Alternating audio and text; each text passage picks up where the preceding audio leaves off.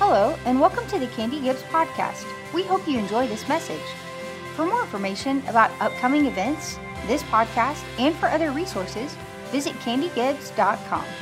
Well, welcome to the podcast today. I am so honored to have again with us Dr. Ronny Jackson who is a rear admiral who was chief medical advisor for President Trump and who is a candidate for U.S. Congress from the 13th District of Texas. And I have just enjoyed so much getting to know Ronny and Jane and just about their family and the things that they believe in and stand for. And I am excited for you to get to hear once again uh, from Dr. Jackson on several different issues. So I want to just welcome you again to the podcast. Thank you, Candy. Thanks for having me. I know you guys are so busy, and it is truly an honor and privilege for us to get to have some time with you. So thank you. Thank you. Well, I'm going to open this up in prayer, and then we're going to get right to the issues. We got a lot going on. All right, let's do it. Okay. God, we thank you so much for Dr. Jackson, his wife, his family, God. Thank you for all that you've called him to do for our country. Thank you for his ability to communicate on national issues, state issues, and local issues. But most of all, Lord, I thank you for his heart uh, to serve you and to represent life and fullness of life. And God, we just pray for um, strength for wisdom. God, that you would give them energy to fulfill this calling that you've placed on their family. And we just pray for protection and blessings. Thank you, God, for the favor and the influence that He carries. And be with us during this time today. In Jesus' name, amen. Amen. All right, so we were just talking before we started about you were in Bowie, Texas two nights ago? We've been all over the place, yeah. But we just uh, we're in Bowie and Childress and Nocona and uh, you know just uh, uh, Wichita Falls and we, we've been everywhere, all over this district for the last few days. Well, we're even your second stop of the day with more to come here That's right. locally. So, right. um, tell us a little bit about how the campaign is going and maybe about some upcoming events that our listeners might be interested in. Yeah, so the, the campaign's going great right now. You know, uh, super excited. We just got back. We just started three three days ago uh, with uh, the traditional campaigning. You know, the, the coronavirus had really shut us down. Uh, not as much on our end, but you know, you couldn't go anywhere and do anything because everything was closed. Uh, but now things are starting to open back up. We're out on the road again, doing what I really enjoy doing, which is going out and meeting folks. I love to go to diners and coffee shops, and uh, you know, and uh, you know, pass out my push cards and tell people about what's going on, and uh, and tell folks uh, about you know, you know, about about me and about my my campaign and what I can do for the district, and why I'm the best candidate for for, for, for the 13th congressional district. So we we're super excited about that. I mean, we have incredible enthusiasm in the campaign right now. Our grassroots is growing exponentially. I think uh, we uh, we have the momentum right now, and uh, momentum at this stage of the race is is is key. Obviously, uh, it's going to carry us into early voting. You know, early voting is going to start on 29 June. It's going to run until July 10, and then election day is on uh, July the 14th. But what we're doing in our campaign right now is we're working hard to find people that didn't vote in the primary, because anyone that wants to, the only people that can't vote in this uh, runoff election are people that voted in the Democrat primary. Uh, if you didn't, if you if you voted in the Republican primary or you didn't vote, in the primary, you can still vote in this runoff election. Make sure you get out there during early voting or on election day and vote. Uh, so uh, we are we have a lot of enthusiasm right now. We have tons of volunteers that are just I mean we can't even keep up with the number of folks that are asking to volunteer for the campaign right now.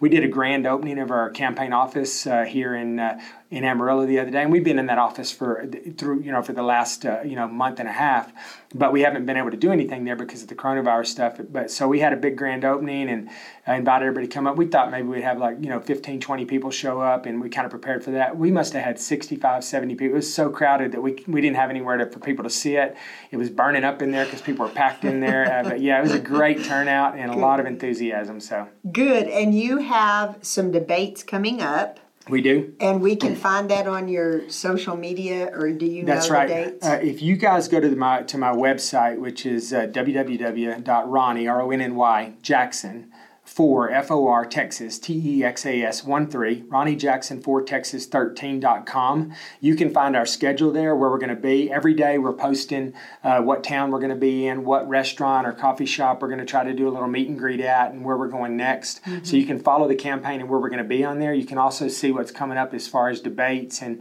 anything else that we're doing. We did a debate on Thursday night in Wichita Falls. That was our first debate of the campaign.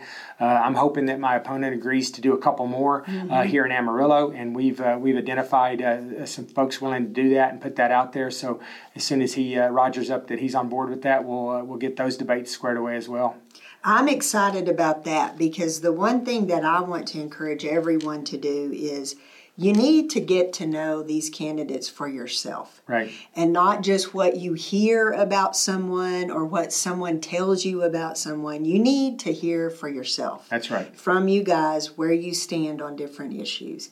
And so I hope that people will tune in, listen to, show up for the debates. And I think you know that's that's important to me too because I think it's important for the voters uh, to decide who they want to elect, not for uh, you know any of these uh, political interest groups or you know anybody who was tied to the previous uh, congressman here or whatever. You know, I mean, you know, he's being my my candidate's being endorsed by uh, the, our our current congressman.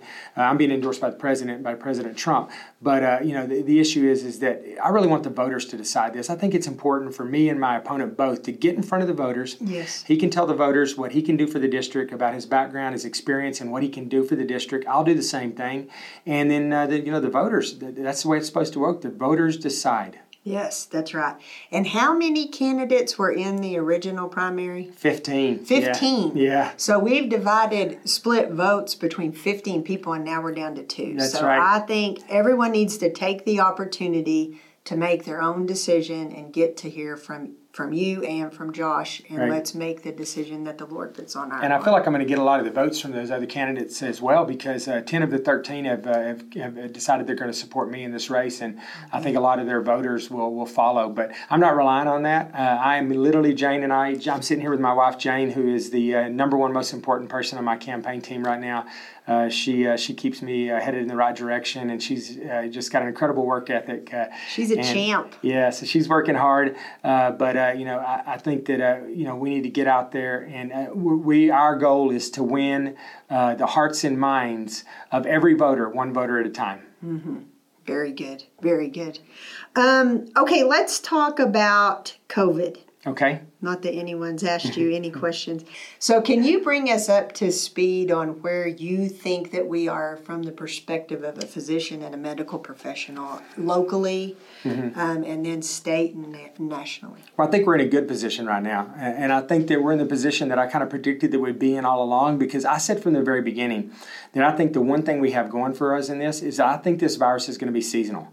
I think as the as the uh, we get into late spring, early summer, the number of cases are going to drop rapidly. Now I think it might come back in the fall. I do, uh, uh and uh, but I think it, it's not going to have the ability whatsoever to shut our economy down like it did now. All the issues and all the uh, uh, you know, the fear that was ramped up about ventilators and all the issues that we had with uh, personal protective equipment, gloves and masks, and all of these kinds of things. That stuff is going to be everywhere everywhere mm-hmm. by the time uh, this comes back in the fall if it does. I think we're going to have some drugs identified at that point. They're going to have a real impact on the morbidity and the mortality of this which will be game changers as well. We probably won't have an, a, a, a, vaccine by then. We might. I mean it's incredible how quickly they're moving on this because they've got uh, the full power of the private sector and uh, in, com- in combination with the federal resources uh, and uh, some of the uh, academic institutions all working together on this. And, and the president has, has provided the funds to make sure that, uh, that that they have the money to do it and be aggressive about it. So we may we may see something sooner than later. But uh, even without that, I think that we're gonna we're gonna find out that a lot of people, a lot of people got this and didn't know they had it. Mm-hmm. A lot of mm-hmm. people got this, got sick for a few days, never went to the doctor, didn't think much about it, uh, and uh, recovered from it. What that's going to mean is that we are going to have a lot of folks out there that are already contributing to our herd immunity. Right? To get herd immunity, you really need about 85% of the population to either have been exposed to it and have antibodies to it or have to been vaccinated by it. So we might not be at that level yet, but we're going to be well on our way there so that if we do get a vaccine, we won't have to vaccinate everybody, uh, you know, for, for, for it to, to, to serve its purpose. A lot of people are going to be immune to it by the time we roll around into the fall. And um, I think that uh, that we that you know the president's done a great job. He he, he was very aggressive about kind of uh, shutting things down initially with the travel from China and uh, you know in yeah. Europe and, in our southern and northern borders and making sure that you know he, he took the uh, advice of the medical folks, uh, those that do preventive medicine and immunology and things of that nature. Took it really serious, which mm-hmm. he had to. Mm-hmm. You know, every one of us were being told from you know every expert in the world, including the folks in China where this broke out, that this could be the next big pandemic that just you know eradicated fifty percent of the yeah. population on the earth. You know, and uh, so we had to take that serious. And we didn't know anything about the virus, anything at that time. We didn't know how infectious it was. We didn't know what the mortality rate was. We had no idea what drugs might work on it. We know a lot of that information now.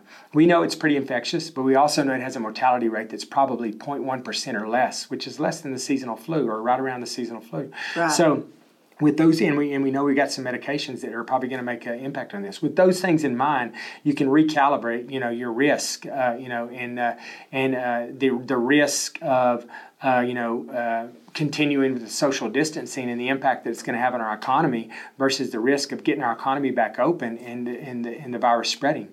And I think if you look at that risk calculation, it's changed dramatically, right? The president knows that. He's the first one to step out and lead from the front and say, hey, I, you know, and he didn't publicly say this, but what's going on is he formed another task force, right? An economic task force in conjunction with this pandemic task force that he had. Right. Pandemic task force was made up of all of those medical professionals. I'm telling you this as a doctor, uh, all of those medical professionals professionals, uh, and the the uh, uh, the other economic task force to get our country back up and running is made up of the economic experts in our country. He started not ignoring the advice of the medical folks, but listening to what they have to say, but letting the economic folks really lead us out of this. And, and that's a good thing to do. The president understands that, you know, uh, if, uh, if you're a hammer, everything looks like a nail. Right. And so to all those folks on the pandemic task force, they're, they're, they're just consumed with the epidemiology of it and the preventive medicine. And they've gone from, you know, controlling the virus to eradicating the virus in their approach. And we can't do that. We cannot work off a premise that we're going to eradicate this virus before people get back to work. We will not have an economy that we can even resuscitate anymore at that point, right?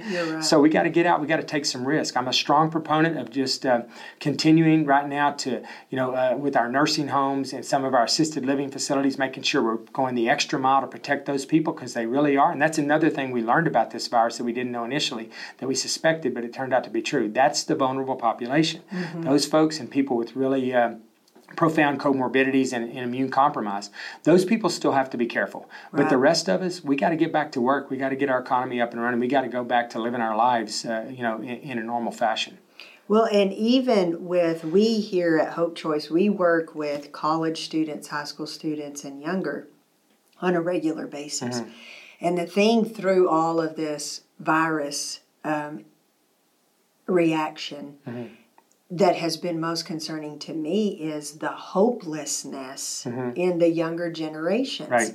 They need to be able to graduate at a graduation ceremony. Right. They need to be able to get their hopes up about a baseball season right. that's coming up.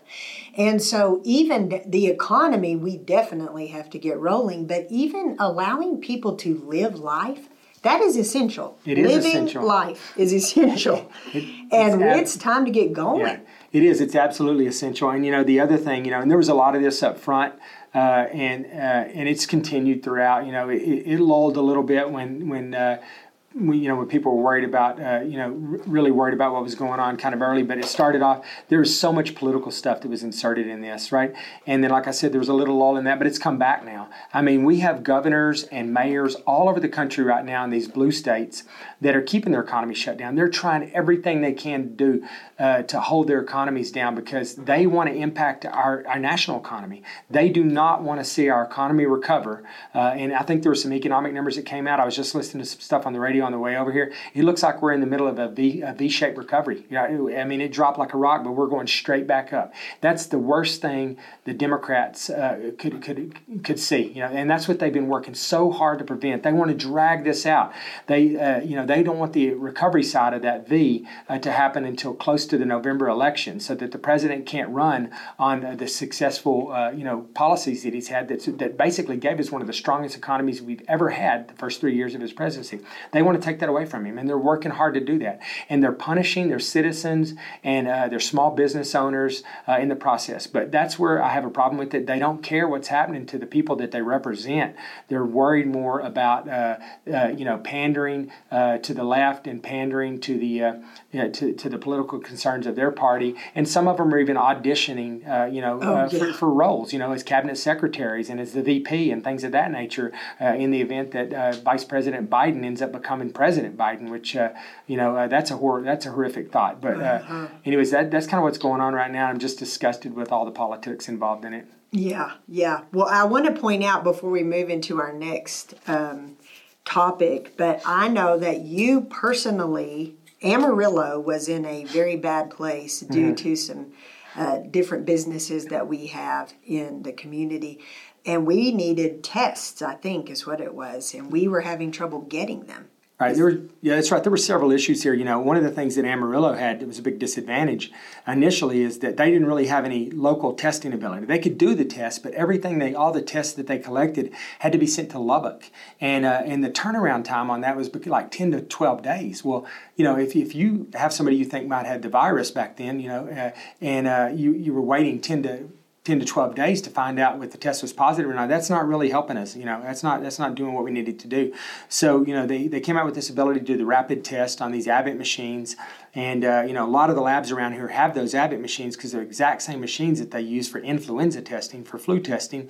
But you have to have the the uh, reagents and everything to test for the coronavirus and that was the problem none of the labs around here could get that so they were forced to send all this stuff uh, to Lubbock. And there was a, even before uh, those rapid tests were out, there was an opportunity. Uh, there was actually a, uh, a a, a, an ability to do some of the testing up in Dalhart. Dalhart, believe it or not, which I, I, I you know uh, had to ask around about this exactly, but it's because of the uh, uh, the cattle industry right up in Dalhart. They have some really high tech lab equipment up there that they use on the cattle side of the house too. But it's the same lab equipment that we would use that they're using in Lubbock uh, to to get the results of this test.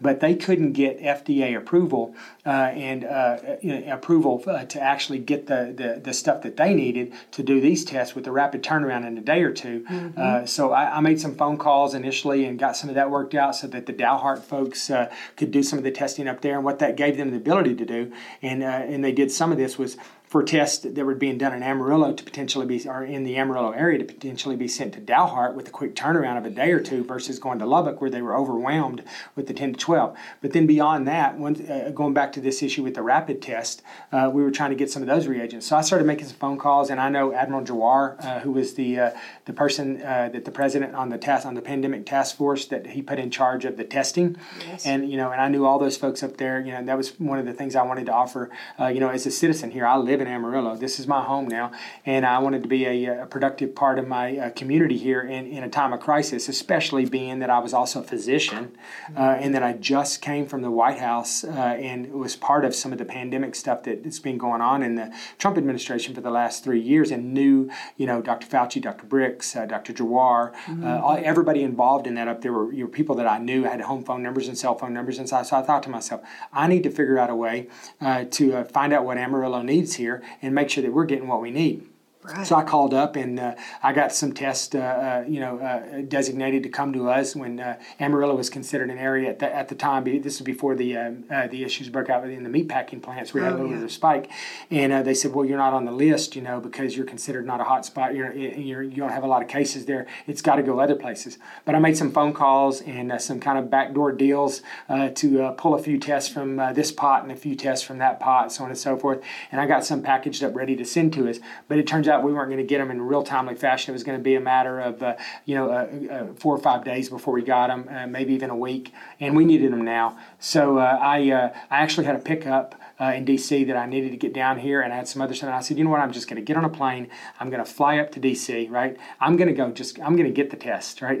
I'm going to put them in my pickup, and yeah. I'm just going to drive them back down oh, here. So I loaded some of them up in my pickup, and uh, I drove back to uh, to Amarillo, and, and we we distribute them here so that we'd have some uh, uh, some immediate testing ability here. Awesome. Well, we appreciate that so much, and we've appreciated your wisdom and input and help through mm-hmm. this. Um, I'm very thankful that we are turning the corner, and I'm hoping for some Aggie football this Me fall. too. I would cannot love to go to a game with you We've guys. got a so we got great to do schedule it. this year. Yes.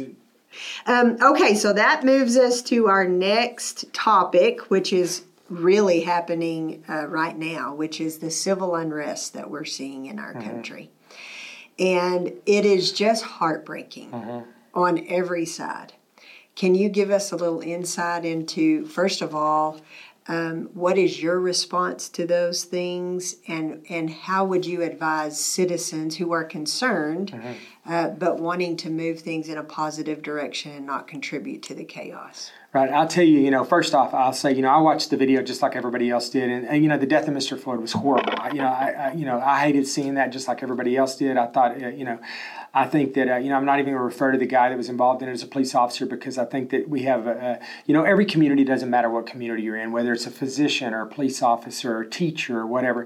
There's always going to be a few people in those communities, uh, you know, that, uh, that have a propensity to do things like that or other things that make the rest of the community, give the rest of the community a black eye, make them look bad. And so I, I, I hope that he gets held responsible, uh, you know, for his actions. Uh, I think it was a tragic death of Mr. Floyd. But what I also believe is that what's going on country right now, it's not about the death of Mr. Floyd anymore. It's not.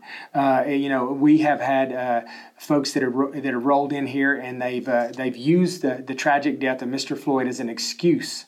Uh, to steal, to loot, uh, uh, to vandalize, uh, you know, law-abiding abiding citizens, small businesses, their neighbors, right? Yes. And it's just it, it's shameful to me to see that uh, that it's just the, this lawless situation that's going on in our country and some of our bigger cities.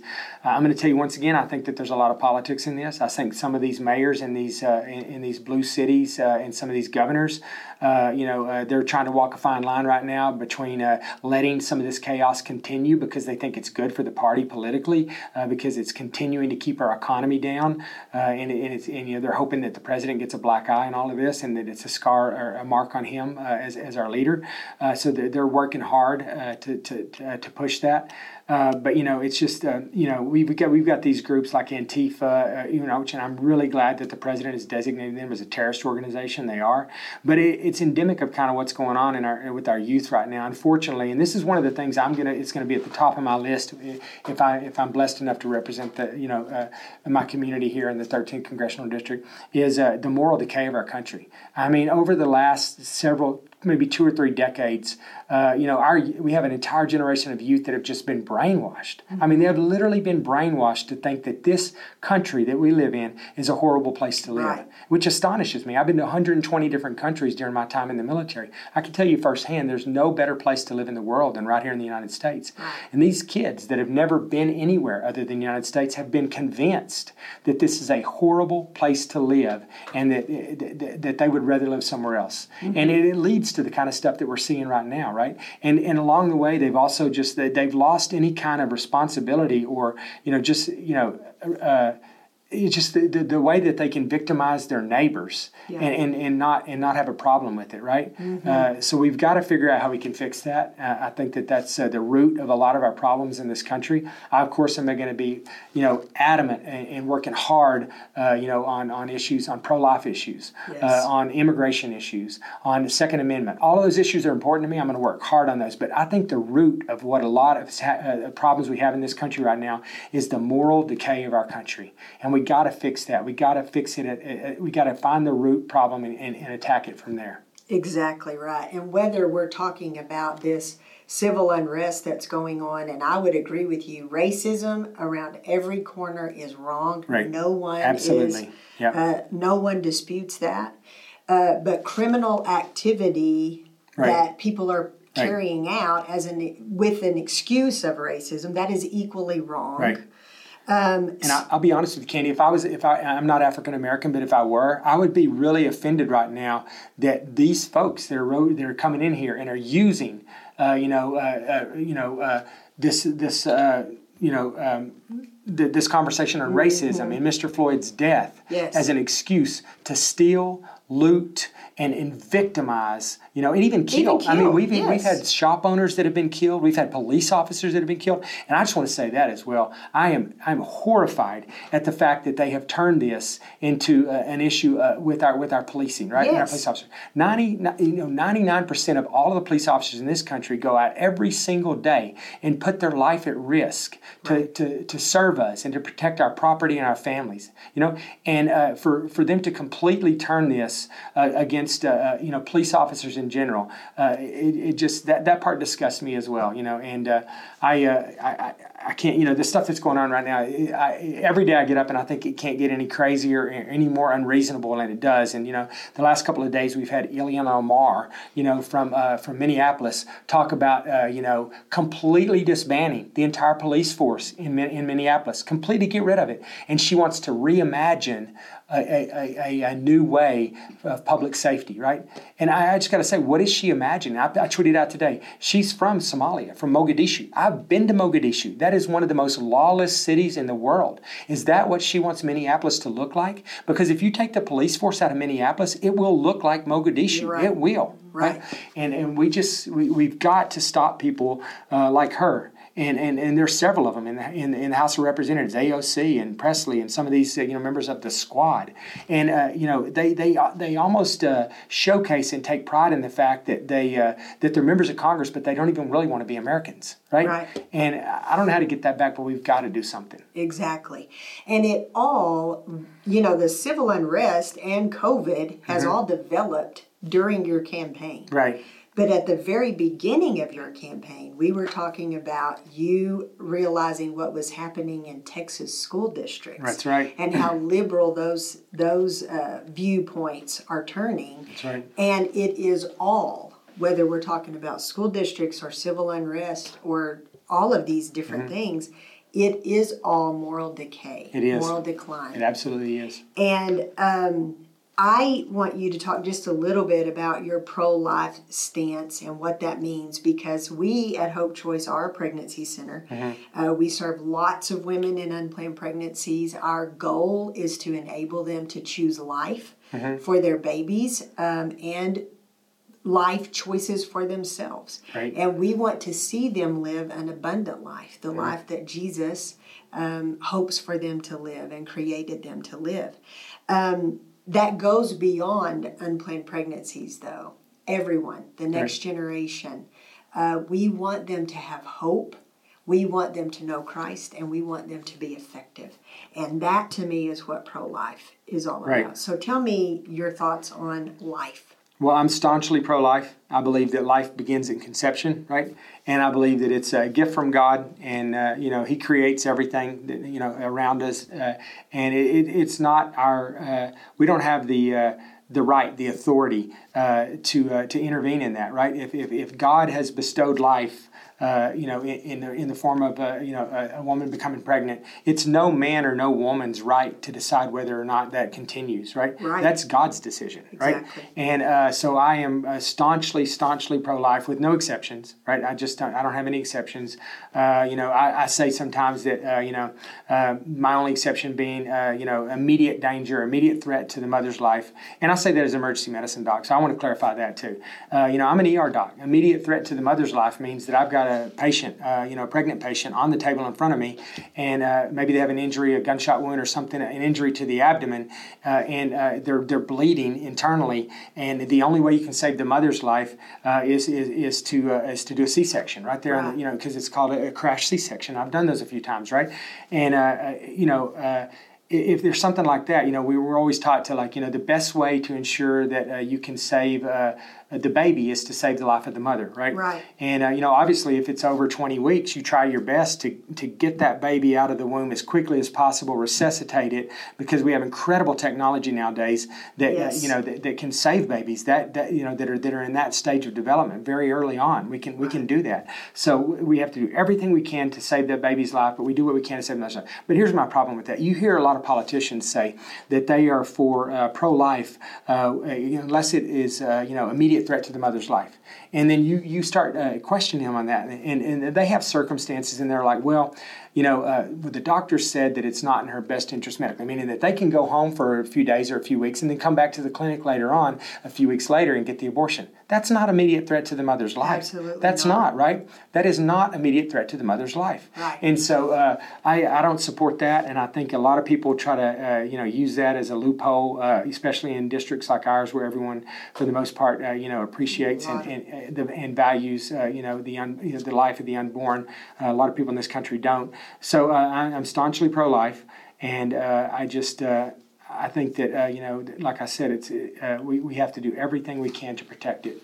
And what was the last part of the question? Well, I the one thing I want to point out that you just brought up, part of the left's argument, they'll say, I Yeah. am pro life except in cases of the health Yeah. of the mother. Right, and that is such a co- And that means Yeah. emotional health, Right. financial health. Right, yeah. You know, Yeah, and that's why I try to tell people. I'm, I'm like, you know, uh, you, you have to differentiate. Call people out on that. Make them define that for you, right? Because when they start defining it, you'll realize that there are a lot of exceptions they have. You know, Right. a lot of exceptions. Right. And you know, I, I'd say also that you know, uh, we were talking about the issues uh, uh, with race uh, in, in the African American community and stuff.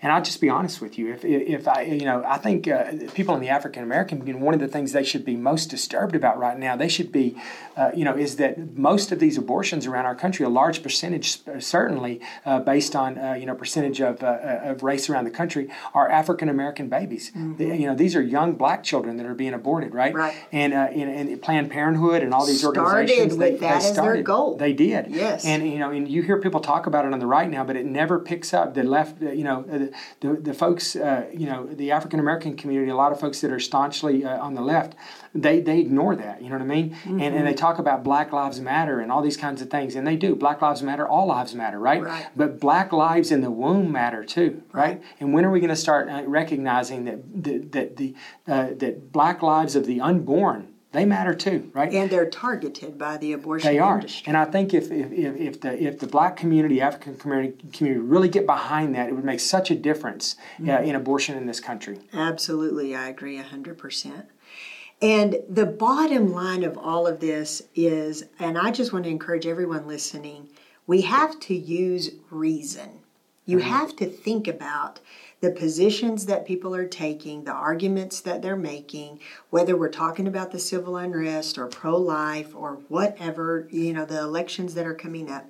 Listen to what you're being told Right, and make reasonable decisions for yourself. right, Um, also, the thing that gives me such confidence about uh, you, Dr. Jackson, is your faith. right. And I think that every decision, I think that wisdom comes from God. Um, and I just want you to explain what a big deal your faith is to you as well. Well, I think you know your faith. You, you know, if you're a person of faith, your faith drives everything you do in life. You know, and uh, I was just talking about this on Kingdom Keys a little bit earlier today, but you know, um, I believe that God has directed me to where I'm at. You know, and I think that He directs everyone. You know, He it's not just me. Uh, and uh, you, but you know, God gives you opportunities. He opens doors for you. He shows you the way, but you have to be willing to walk through those doors. Right? That's the big difference.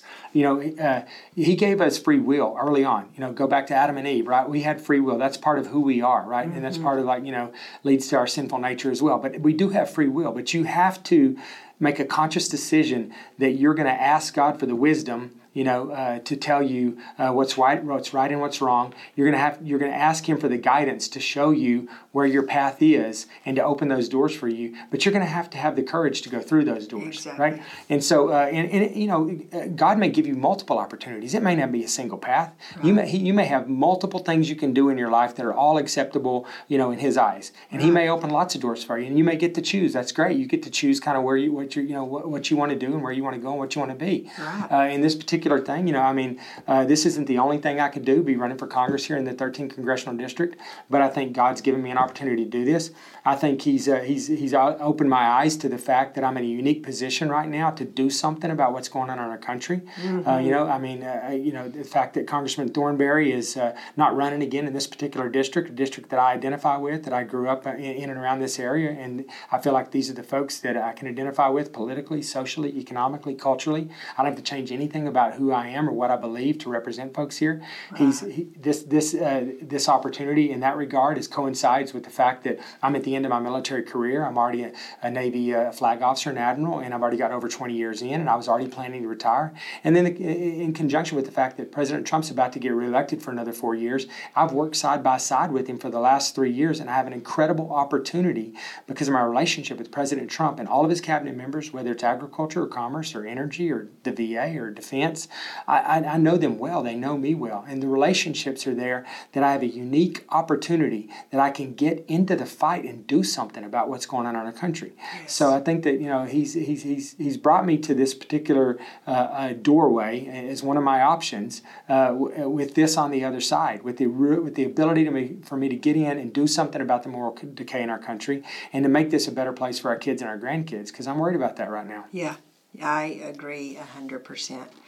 And I just want to say again, thank you because you don't have to do this. You're at a place in life where you didn't have to choose to run for this office.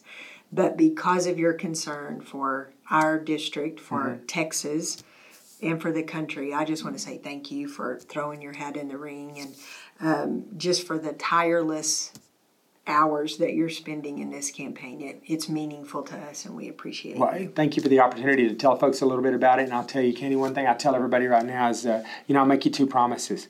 Uh, one is if uh, you if you elect me as your representative, I promise I will make you proud. Number two, I also promise that everyone in this country will know who the representative from the 13th congressional district is. I will make sure of that. And, and that's important for us because, you know, we're in a district that gets forgotten about.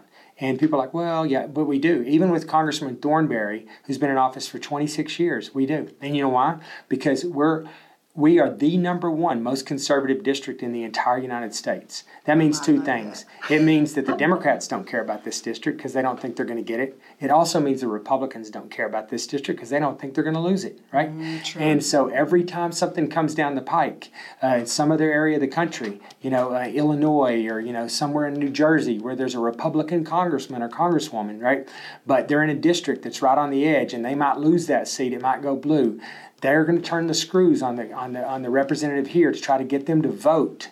Uh, you know, for, for something that's going to help that person out. And I guarantee you, nine times out of ten, it's going to be something that people in this district are totally 100% uh, opposed to. Uh, and uh, and we, we, we need to have a, a congressman uh, in, in, in, uh, in the 13th congressional district that understands that and that is committed to not playing that game. And I'm not.